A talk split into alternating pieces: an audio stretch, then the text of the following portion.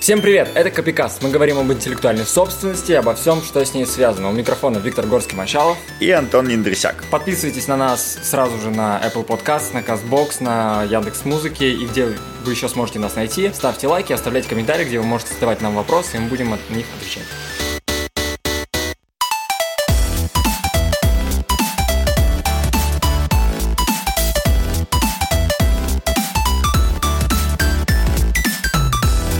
На этом можно закончить на сегодня, мне кажется.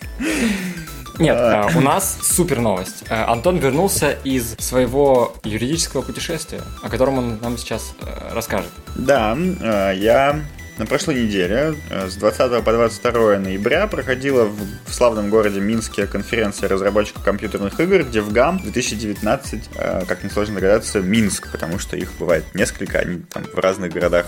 То есть это была конференция для разработчиков. Что там делал юрист?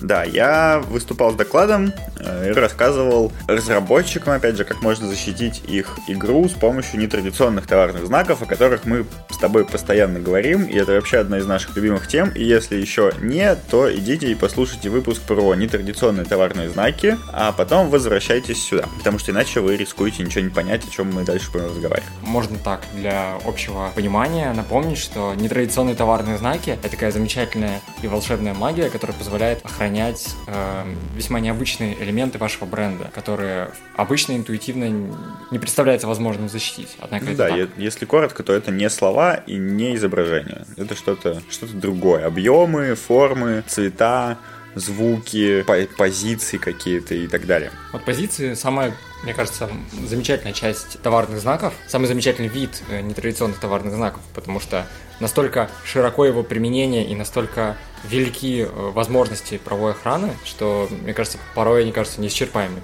Да, и на самом деле именно пропозиционные товарные знаки в основном я и рассказывал, потому что, как мы все с вами понимаем, компьютерная игра для конечного потребителя выглядит как некие движущиеся картинки на экране. То есть это очень похоже на кино, но при этом у них есть особенности типа интерфейса а, или изображения каких-то персонажей. И основной упор именно на защите интерфейса, например, э, можно сделать на позиционных товарных знаках, э, охраняя то место на экране, которое занимает ваш элемент интерфейса, и тот, соответственно, вид э, интерфейса внешний, который есть. И никто не может, получается, копировать, э, например, мне понравился твой пример из Diablo, где у нас да. есть слева синий кружок маны, справа красный кружок здоровья или наоборот. И, в общем, довольно распространенный элемент, но с помощью позиционного товарного знака можно было бы довольно узнаваемую часть именно интерфейса Diablo защитить и запретить запретить, собственно, конкурентам, э, разработчикам копировать э, ну, эту придумку. Да, к сожалению, разработчики Diablo, компания Blizzard в свое время не позаботилась. Хотя это странно, Blizzard, насколько я знаю по их активности, они довольно активно занимаются защитой своей интеллектуальной собственности.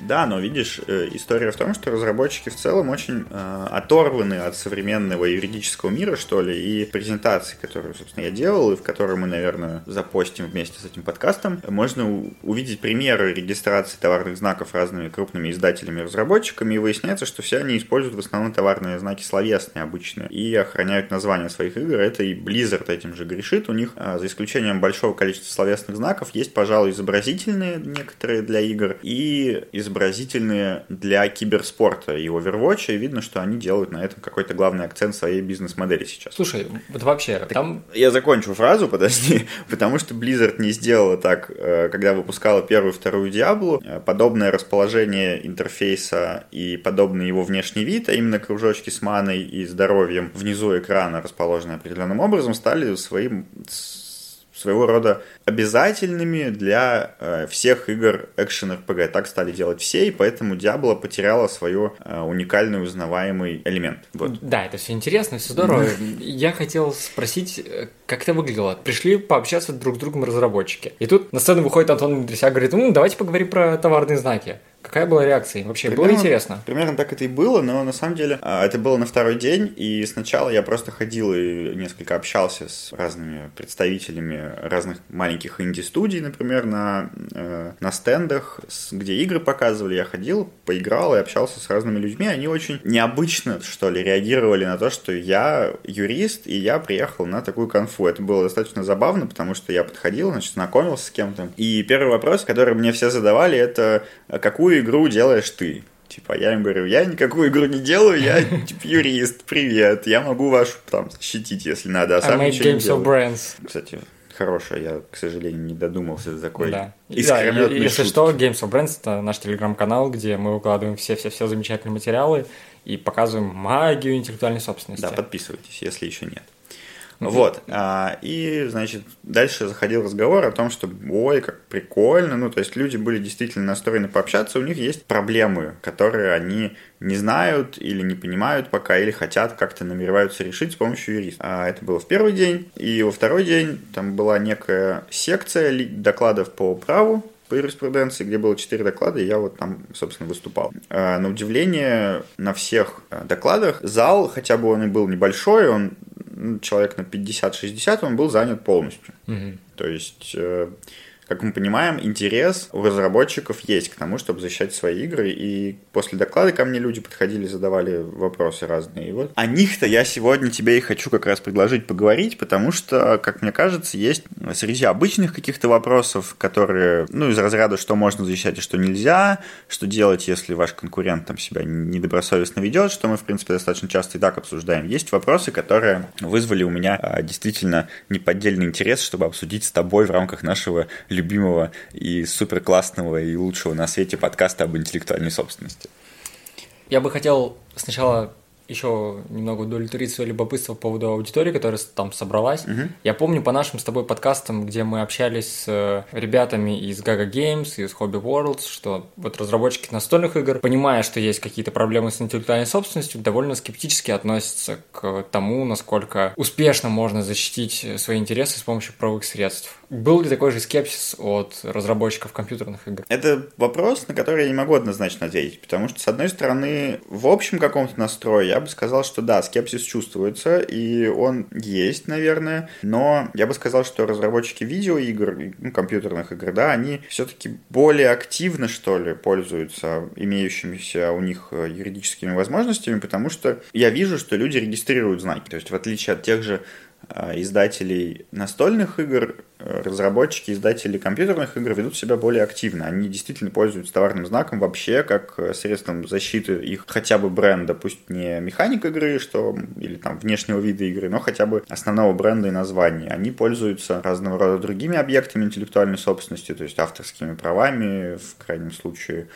Они пользуются ну, собственно, наверное, все, потому что больше э, пользоваться для защиты игры нечем. Но мне кажется, что все равно они чуть-чуть дальше шагнули от скепсиса к принятию и к активному использованию, чем разработчики настольных игр. Вот. Но это понятно, потому что все-таки создатели компьютерной игры, они, как мне кажется, больше связаны с интеллектуальной собственностью, чем разработчики настольной игры, потому что когда ты издатель настолок, у тебя есть хотя бы какой-то продукт овеществленный, который ты продаешь. Ты можешь сделать его качественно, более или менее качественно. То есть у тебя там, фигурка может быть классная, дорогая, а может быть дешевая из какого-то китайского пластика. И здесь есть возможность для а, какого-то вот именно приложения большего внимания на физические штуки. А для разработчиков компьютерных игр этого, это прослеживается в меньшей степени, потому что они в основном торгуют только объектами интеллектуальной собственности. То есть, ну да, это какая-то... С другой стороны, мне кажется, может быть проблема в том, что я не уверен, я не очень разбираюсь, но мне кажется, что рынок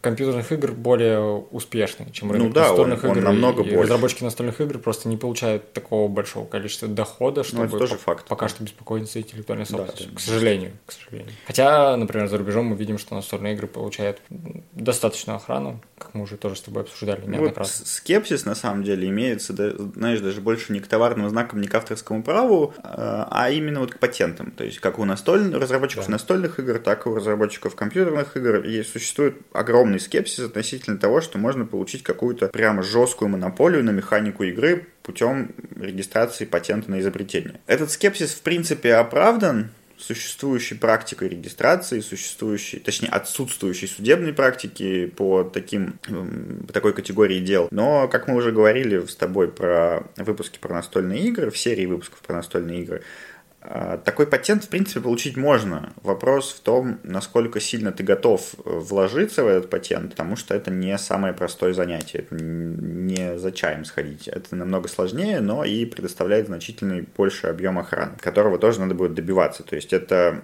я думаю, что когда рынок еще больше вырастет, хотя, в принципе, непонятно уже куда больше, он и так огромный, мне кажется, скоро кто-то заинтересу... да заинтересуется все-таки подобным механизмом охраны своих э, механик, механик, и мы увидим практику административного и судебного правоприменения. Хотелось бы, по крайней мере, надеяться на это. Ладненько, давай вернемся к тому, что происходило у тебя на конференции. Какие вопросы там возникали, которые ты хочешь обсудить? Да, давай начнем, наверное, с самого приземленного, что ли, такого практи- практического вопроса. А разработчики сейчас зачастую пытаются, ну, в смысле, не зачастую, а непосредственно связаны почти всегда с каким-то магазином цифровой дистрибуции, через который они продают свои игры. То есть, если мы ведем речь о каком-то мобильном сегменте игрового рынка, это App Store или Google Play. А если мы ведем речь о консольном гейминге, то это Microsoft Store или э, магазин PlayStation. Ну и, соответственно, на компьютерном, на рынке компьютерных непосредственно игр это Steam, Epic Games Store и прочее, прочее, прочие магазины, их там достаточно много. А, и разработчики, особенно это касается мобильного рынка, не понимают, как им взаимодействовать с магазином, потому что они не видят нормального какого-то нормальных действий со стороны магазина. В чем это заключается? У них, например, у разработчиков есть товарный знак, или у их конкурента есть товарный знак, который подает претензию непосредственно в магазин. Удобно, конечно, что магазин может рассматривать подобные споры сам по себе. Ты имеешь в виду ситуации, когда ты, у тебя есть игра, а у твоего конкурента есть игра, которая нарушает твой товарный знак, и ты обращаешься в магазин, чтобы решить эту проблему. Да, ну или наоборот, например, mm-hmm. у меня есть игра, у тебя есть товарный знак там, балда, например. Это классический случай, когда я выпускаю игру балда, у тебя есть товарный знак балда. Ты идешь, жалуешься в магазин. В принципе, это удобно, наверное, и мне, и тебе, потому что это убирает э, какую-то дорогостоящую судебную процедуру, но при этом разработчики не понимают, как себя ведет в этом случае магазин. У магазина достаточно все свободно в этом плане, и он просто, ему намного проще забанить игру, особо не разбираясь ни в чем. А, и это предусмотрено, опять же, условиями лицензионного соглашения. Если ты на все на это соглашаешься, в принципе, выходя в магазин, ты так или иначе помещаешь себя под полную юрисдикцию хозяина этого магазина, что, в принципе, наверное, опять же, достаточно странно выглядит. И магазин, он не проводит никакую экспертизу, по крайней мере, он не сообщает тебе об этой экспертизе. Он просто присылает тебе какой-то репорт, типа вот на, на твою игру пожаловался я, и вот такой-то товарный знак есть, мы приняли решение забанить. Хотите, идите, разбирайтесь с тем, кто вам жалобу подал. Мы такое решение приняли, типа вы не можете его оспорить. И непонятно в данном случае, что, что делать дальше, куда идти, куда жаловаться, потому что, как мы понимаем, магазины зачастую зарегистрированы где-нибудь в, в США или там каких-то еще далеких странах, и маленькому разработчику из Беларуси, например, ему очень сложно в данном случае отстоять свои права, если он прав. Да, и в ситуации, когда, если бы речь шла о необходимости предъявить иск к своему соотечественнику, то можно было бы обойтись довольно дешевыми средствами. Зачастую, когда приходится предъявлять иск э, в каком-нибудь западном правопорядке к ответчику, который находится в той стране, в той юрисдикции, это довольно дорого. А, кроме да того, и даже это просто неудобно. Сама подготовка юридической позиции, исходя из э, законов этой другой страны, чрезвычайно дорогое и сложное удовольствие. Опять же, ты можешь обжаловать непосредственно решение магазина, потому что у тебя есть с ним соглашение некое о сотрудничестве и лицензионное соглашение, но при этом, как мы понимаем, а, магазин пользуясь своим положением на рынке, пользуясь тем, что он зачастую монополист или очень крупный игрок, и ты ничего не можешь сделать, ты не можешь никуда пойти продавать свою игру, кроме как сюда, он естественно, включает в договор с разработчиком наиболее удобные для себя условия и включает условия, например, договорной подсудности о рассмотрении всех споров а, в суде штата Калифорния, например. И понятно, что это все неудобно, сложно и дорого. И что делать в данном случае разработчикам остается, в принципе, непонятным, потому что э, это, как назыв... что называется, рыночек, который порешал. В данном случае можно, естественно, обратиться с апелляцией непосредственно в магазин. Я знаю, что они предоставляют подобные возможности, но э, здесь стоит вопрос того, как магазин будет рассматривать вашу апелляцию. Помнишь, мы затрагивали эти вопросы, фантазировали о том, можно ли отдать виртуальным платформам, социальным сетям, в данном случае, например, э, интернет-магазинам, магазинам какие-то средства для саморегулирования, как это происходит в этом моменте. И может быть, э, это тот случай, когда один магазин может выиграть конкуренцию другого магазина путем того, что он предоставляет более справедливые, что ли, процедуры для апелляции и рассмотрения споров между разработчиками. Вполне возможно. Это как один из вариантов решения проблемы. Возможно, ну, мне кажется, она когда-то будет решена. Но, видишь, в любом случае мы упираемся в вторую проблему, которая встает что в суде, что в внесудебных разбирательствах. И это второй вопрос интересный, который мне э, показался значимым из тех, что меня спрашивали на конференции. Это как нормально оценить сходство знаков. Мы понимаем, что товарный знак действует не только для тождественных обозначений, но и для сходства, для сходных до степени смешения. И при этом никто из обычных разработчиков, людей, да и будем честны, юристов зачастую вообще в принципе не понимает, что такое сходство до степени смешения. И сложно всегда оценить риск возможных последствий для себя, когда ты выходишь на какой-то конкурентный рынок и используешь какие-то обозначения. Непонятно людям, как это делает суд. И, если честно, мне тоже непонятно, как это делает суд после даже имеющейся какой-то практики. Здесь понятно, что всегда можно говорить о том, что есть некие методические рекомендации. Они есть что в Роспатенте, что у других патентных ведомств. Никто именно патентные ведомства не проводят экспертизу от балды. И у них есть какие-то рекомендации, какие-то основы, базисы, на которые принято и на которые они обязаны ориентироваться. В это же время у магазина, который разрешает ваши споры между двумя разработчиками, никаких методических рекомендаций нет зачастую. Поэтому мы понимаем, что тут как бы как на душу ляжет. Это плохо. С этим тоже надо что-то делать и пытаться как-то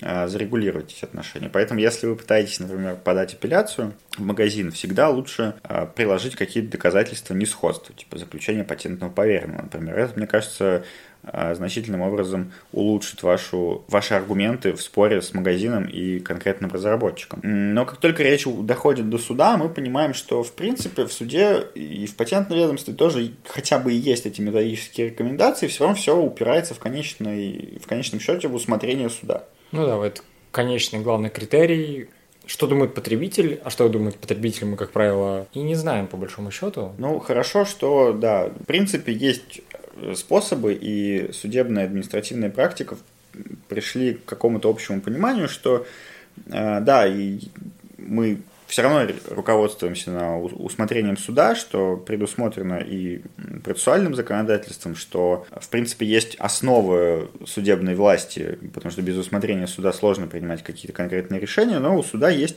обязательные доказательства, которые он обязан учесть. Это, например, э, то же самое заключение патентного поверенного, если хотите, и, э, что главное, это социологический опрос. И именно в этом социологическом опросе мне видится главный ответ на вопросы разработчиков, как оценить нормальные риски. Если у вас есть свободные деньги и возможности, то всегда лучше перед запуском не только проверить по базам наличие спорных товарных знаков, но и если вы не уверены в сходстве, просто спросить у потребителя. Более того, готовый социологический отчет, собственно, будет таким уже доказательством в кармане, всегда можно будет его да. уже выложить перед судом, и ты всегда будешь иметь готовые доказательства, которые покажут, что ты прав, и либо заранее знать, что ты не прав, и точно быть уверенным, что... Э, ну, опять же, этот запрос. можно использовать даже не в спорах о нарушении, а в дальнейшем, если, скажем, вас попытаются привлечь к ответственности за совершение антиконкурентного действия, за недобросовестную конкуренцию, это тоже будет как одно из доказательств того, что вы максимально добросовестно вели себя на момент выхода на рынок,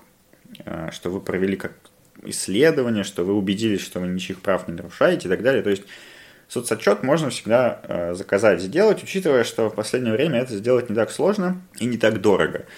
Тут главный нюанс скорее в том, как правильно задавать эти вопросы, потому что, несмотря на то, что, да, в целом практика говорит о том, что социологические опросы – это царица доказательств в этих спорах, э, но иногда бывают проблемы с тем, что у судей претензии к мелким недочетам, э, которые они считают иногда даже значительными, к тому, как были сформулированы вопросы, ну, как потребителям предлагалось ответить на эти вопросы, каким Самое способом простое, и так далее. Не пытаться никого перехитрить. То есть в данном случае, если вы хотите быть максимально добросовестным, получить максимально чистое доказательство, не пытайтесь хитрить и просто спросите, похоже обозначение или не похоже, что считает по этому поводу потребитель. Это ну, главное да. не задавать наводящих вопросов. Ну, тоже там так себе вопрос, потому что, на мой взгляд, если смотреть по практике, самый замечательный вопрос это примерно так. Как вам кажется, вот, вот этот товарный знак и вот этот вот товарный знак, их используют одно и то же лицо? Или да. связанные лица, или вообще разные лица? На что это похоже? Вот это, мне кажется, самый такой более-менее нормальный вопрос, но в зависимости от ситуации. Вот. И в крайнем случае, если а, вы какой-то разработчик, например, да, или даже безотносительно к именно геймдеву, вы просто занимаетесь каким-то бизнесом, и у вас так получилось, что нет денег на дорогостоящий социологический отчет, нет денег на не очень дорогостоящий социологический отчет, который тоже есть. Вы можете хотя бы в каких-то своих социальных сетях провести хотя бы какой-то опрос. Пусть он будет не очень репрезентативным, но это все равно будет некое доказательство хотя бы в поддержку вашей добросовестности при выходе на рынок. Кстати говоря, в этом нет ничего зазорного, потому что, как мы знаем, например, Федеральная антимонопольная служба не грешит тем, чтобы в качестве установления того, имело место нарушение с помощью использования сходного обозначения или не было нарушения, проводят опросы ВКонтакте. Да, и, и на своем сайте проводят опросы. Да, да, да. И, как мы знаем, они даже кладут эти э, опросы в основании своих решений и нормально, нормально работают. Как было с э, мукой не так давно, Санкт-Петербургский ну, довольно давно, но, в общем, ну, да. самый замечательный кейс, мне кажется, истории Санкт-Петербургского управления Федеральной антимонопольной службы. Ну, с точки зрения наглядности того, как установить ну, э, и это... смешение при отсутствии товарных знаков, кстати. Да, и на самом деле в этом не то, что нет ничего зазорного, это, как мне кажется, то направление, куда практика должна идти, потому что если мы говорим о товарных знаках или там каких-то просто визуальных сходствах, если мы очень долго и очень много декларируем о том, что самое главное, что мы должны понять, это как относится к товарным знакам потребитель, то почему мы просто не можем его каждый раз спросить? Ну, потому что здесь, видишь, как я понимаю, довольно все никак не искореняется из э, по крайней мере, российской судебной системы недоверия к интернету, так сказать. Потому что боязнь, что где-то будет накрутки, боязнь, что какие-то данные, которые представляет страна спора, как данные из интернета, что они действительно соответствуют действительности. И, то есть, ну вот... Нет, ну в этом, конечно... Самый яркий пример, да, то есть у нас э, интернет-опрос, по крайней мере, российским судом, в большинстве случаев будет принят с большим скептицизмом. Или, например, только недавно более-менее устойчивая практика появилась, которая, в принципе, говорит о том, что ты можешь приносить э, скриншоты э, каких-то сайтов, не заверяя их у нотариуса. Ну, скриншоты это не соцопросы, прямо скажем. Я имею в виду, что вот это вот недоверие к данным из интернета. Ну, это тоже можно понять, но у нас же есть большое количество других э, инструментов, с которыми мы можем непосредственно спросить у потребителя. Например, как мы с тобой это уже обсуждали, суд присяжных по товарным знакам. Ох. Но это сделает процесс еще более дорогим. Это я даже не правда, знаю, что, зато что, более объективным. Я даже не знаю, что дороже, уплачивать такую большую государственную пошлину, которая будет при присяжных поверенных, либо проводить социологический опрос. Наверное, Польша... Мне кажется, соцопрос дороже. М? Соцопрос дороже, мне кажется. Как бы да, но... Ну ладно, давай плавно перейдем к следующему вопросу. Он, в принципе, вытекает из всех предыдущих. Это, опять же, касается отношений магазинов и разработчиков. Проблема, двоеточие. Как мы знаем, товарные знаки действуют только внутри границ определенного государства и только там, где он зарегистрирован по национальному свидетельству или по международной регистрации. Магазин, получая, получает претензию от третьего лица на твою игру. Угу. Твоя игра называется «Балда» например. И я говорю, у меня есть товарный знак «Балда», который охраняется в России, США и на территории Евросоюза. Ты говоришь, ну хорошо, окей, удаляйте мою игру из сторов для России, США и Евросоюза, но оставьте ее, пожалуйста, в Китае и Индии, потому что там моя игра ничьих интересов, ничьих прав не нарушает. А проблема в том, что магазину проще просто удалить эту игру. И таким образом э, он не соблюдает э, обычно магазины той, тот территориальный принцип охраны э, товарных знаков в силу разных причин. Во-первых, в силу простоты такого поведения магазина, во-вторых, потому что нет каких-то нормальных э, инструментов, механизмов, непосредственно технических, для того, чтобы полностью изолировать определенный сегмент интернета от другого сегмента интернета. Как мы знаем, интернет не обладает границами. Попадая в какие-то чарты, например, на территории Индии, твоя игра так или иначе начинает индексироваться в аналогичных чартах в США, к примеру, как мне объясняют разработчики. И это проблема, это плохо, потому что мы видим, что зарегистрировав по сути один товарный знак, вы получаете достаточно серьезный объем охраны, и я бы даже сказал всемирный объем охраны, потому что тот же самый Слушай, ну да, это получается довольно забавно. Ты зарегистрировал товарный знак какой-нибудь там Марокко, а благодаря тому, ну, как ведется не... интернет-магазин, я бы не сказал, что это, это распространяется на весь мир. Я бы не сказал, что это имеет место с Марокко. Обычно это какие-нибудь более адекватные юрисдикции, но проблема такая есть.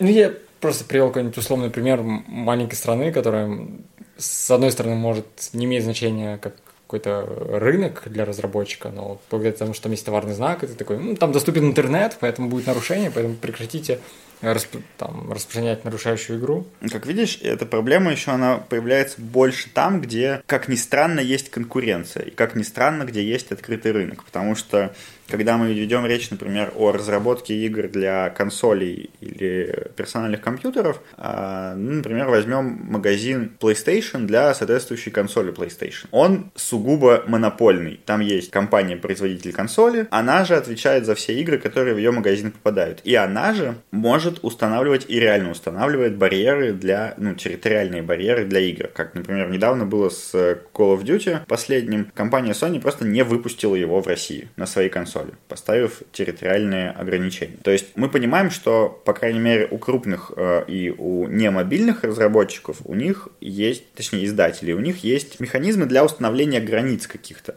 А мобильные разработчики, они говорили мне, что ну, у них это так не работает. И, например, когда речь идет про Google Play. У, у Google нет такой какой-то внутренней системы, и наверное, мы не можем заставить его такую систему придумать, потому что, опять же, лицензионное соглашение, опять же, свобода договора, опять же, не хочешь, как говорится, не издавай игру. И вот, опять же, возвращаясь к неким консольным играм, а, мы видим, что есть такая практика в действительности, когда одна и та же игра в разных регионах, например, по-разному называется в связи с с проблемами по товарным знакам, потому что где-то есть похожие регистрации, где-то нет. А, и я не понимаю, почему именно мобильный рынок ведет себя так, что имеет возможности не соблюдать подобные э, правила игры и вести себя как хочет. Возможно, потому что у него много денег. Возможно, потому что у него много э, игр непосредственно. Намного больше, чем на консолях или персональных компьютерах. А, возможно, потому что Google и Apple обнаглели. А возможно, потому что просто не сталкивался пока никто с такой проблемой, потому что... Возможно, источник проблемы не столько политика магазинов, которые себя так ведут, ну, ведут и ведут, ну, там, нарушают и нарушают какие-то правила, ну и ладно. Да, действительно. Э, проблема в том, что... Подумаешь. Коренная проблема, потому что нарушители случаются.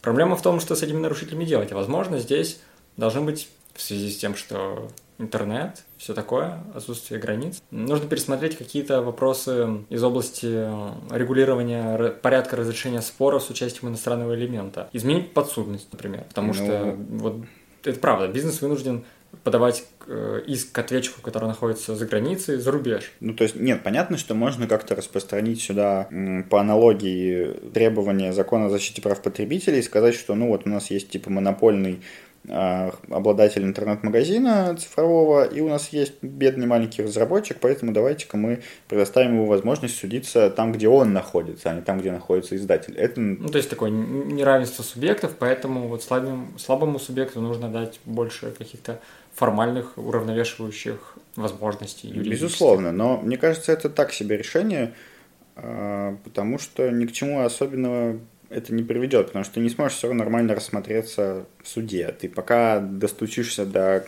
компаний, которые находятся за рубежом, это все долго, сложно, и игры зачастую просто столько не живут. А здесь, мне кажется, надо более радикально подходить к вопросу и не давать конкретной платформе полномочий принимать каких-то, какие-то решения о наличии или отсутствии нарушения прав. Это очень радикальный подход и, может быть, даже довольно консервативный, потому что... Но почему? почему потому что мы сейчас, наоборот, пытаемся сделать... Почему корпорация должна получать возможность принимать решения о моих правах и обязанностях? Пускай мой конкурент принесет решение госоргана или, не знаю, любого пускай не, не госоргана, пускай международного коммерческого арбитража. Хорошо, тогда, тогда, тогда нам придется ввести правила об освобождении корпорации э, интернет-магазина от ответственности за то, что на его страницах находится нарушающая игра, что он помогает эту игру распространять. Так и история в том, что эта ответственность все равно так или иначе исключается соглашением. И в, в некоторых юрисдикциях это соглашение будет превалировать над нормами закона. А в некоторых оно не будет работать. Это правда, но Хорошо, почему бы просто не добавить состязательности? Почему не распространить э, положение, похожее на тот же самый DMCA, например, который в Штатах действует, о том, что магазин не принимает решений до того, как он не получит от меня какое-то хотя бы возражение на то, что представили. Почему магазин в одностороннем порядке уполномачивает себя принимать какие-то решения? Это неправильно. Согласен, да. Здесь есть некоторая, ну, скажем так, отсутствие правовой этики со стороны магазина. Потому Опять что... же, в, в доменных именах эта проблема решается более-менее адекватно, потому что есть а, некий третейский орган рассмотрения соответствующих споров, э, находя, находящийся постоянно при организации, которая этими доменными именами занимается. А, мы понимаем, почему этой организации необходим подобный орган, но мы предоставляем адекватную защиту как соответственно, нарушителям, которые пока не нарушители, пока не доказано обратное, так и правообладателям, потому что он может в любой момент обратиться с подобной претензией. Я бы сделал какой-то, мне кажется, важный, важный, как мы постоянно делаем в нашем копикасте, важный концептуальный вывод, что надо бы признать факт, что интернет-платформы и корпорации часто приобретают юрисдикционные, такие квази-юрисдикционные функции. Это так. Это, это Они так. часто заменяют вот этого посредника, медиатора, судью. Да, не последняя инстанция, но имеет большое значение для разрешения споров при конфликтах на рынке. И задача государства, правового регулятора в этой ситуации заключается в том, чтобы эм, ну, конечно, не лишать корпорации и интернет-платформы их юрисдикционных функций, запрещать им вообще как-то эти, участвовать в разрешении этих споров, принимать какие-то важные решения, но сделать какие-то процедурные правила для них.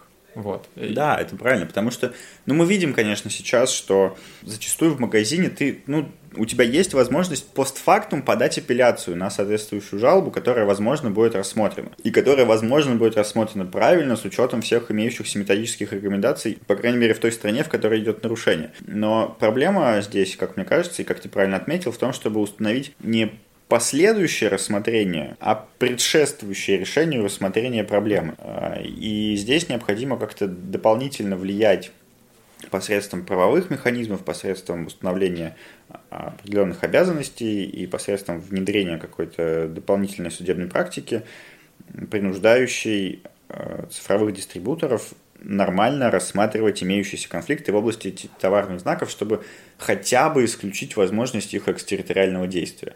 Возможно, необходимо законодательно предусмотреть возможность полной изоляции сегментов э, магазинов друг от друга, но это пускай воз... и можно сделать технически, мне кажется, это все равно несколько неадекватно, потому что все мы знаем, как такие ограничения территориально обходить. Есть большое да. количество законных, полузаконных, совершенно незаконных способов э, подменить свой IP-адрес. Ну да, я не думаю, что эти меры к чему-то хорошему, в принципе, могут привести и когда-либо приводили. Да на самом деле ни к чему хорошему, надо просто добавить больше состязательности, как мне кажется. Я думаю, что государство, в принципе, должно быть заинтересовано в том, чтобы э, устанавливать такие процедурные порядки для корпораций, потому что очень много нытья со стороны государства о том, что вот у нас загружены суды, мы ничего не можем делать, пожалуйста, сделайте какие-нибудь медиативные процедуры, стороны, пожалуйста, решите все в мирном порядке. Мне кажется, вот мы знаем, что судьи прям тают, когда ты им говоришь о том, что мы пришли к, мир, к мировому соглашению. У них, по-моему, даже э, что-то вроде такой, я не уверен, такой неформальной статистической отчетности, что ты вот считаешься хорошим судьей, если у тебя э, хотя бы какая-то часть твоих э, участников твоих споров – они дошли до мирового соглашения. Ну, что странно, кстати. Как бы, я понимаю, что суд, он в процессе должен содействовать мирному разрешению, в том числе спора, но это не его основная обязанность на самом деле. И, как мы знаем, решение о возможности мирового соглашения, о заключении мирового соглашения принимается без участия судьи. То есть, как бы, либо стороны изначально готовы и обсуждают это как-то вне угу. процесса, либо не обсуждают, не готовы и необходимо решение принимать. Ну да, ну в любом случае, да, государство много вводит всяких процедур, лишь бы люди решали свои споры как-то неформально, как ни странно. Вот. Ну, вот если так, дайте, дайте тогда инструменты, дайте процедуры и обеспечьте нам возможности для такого несудебного разрешения споров, чтобы для нас это было так же эффективно, как и в суде. Да, и на этой продуктивной ноте, наверное, можно закончить сегодняшний выпуск подкаста. Мне кажется, скоро мы каждый выпуск будем заканчивать э, таким призывом. Если у вас есть законодательная инициатива... Не, ну тут понимаешь, что тут скорее уже поздно для законодательной инициативы, потому что акции соответствующие есть. Необходимо просто добиться нормального их применения участниками рынка. Тот же самый DMCA, он же mm-hmm. распространяется и на э, издателей, и на владельцев цифровых магазинов в том числе. А, оставайтесь с нами, подписывайтесь на нас в Apple Podcasts, Google Podcasts, CastBox, везде, где только найдете. И в телеграм-канал Telegram... Games Brands. Заходите, там очень много разных материалов, помимо нашего подкаста интересных, если вы следите за брендингом и прочим маркетингом. Пишите комментарии, ставьте оценки не ниже 5 звезд. Все, что ниже 5 звезд мы не любим, а 5 звезд это классно. А, ты уже сказал оставлять комментарии. Да. Всем пока. Всем пока.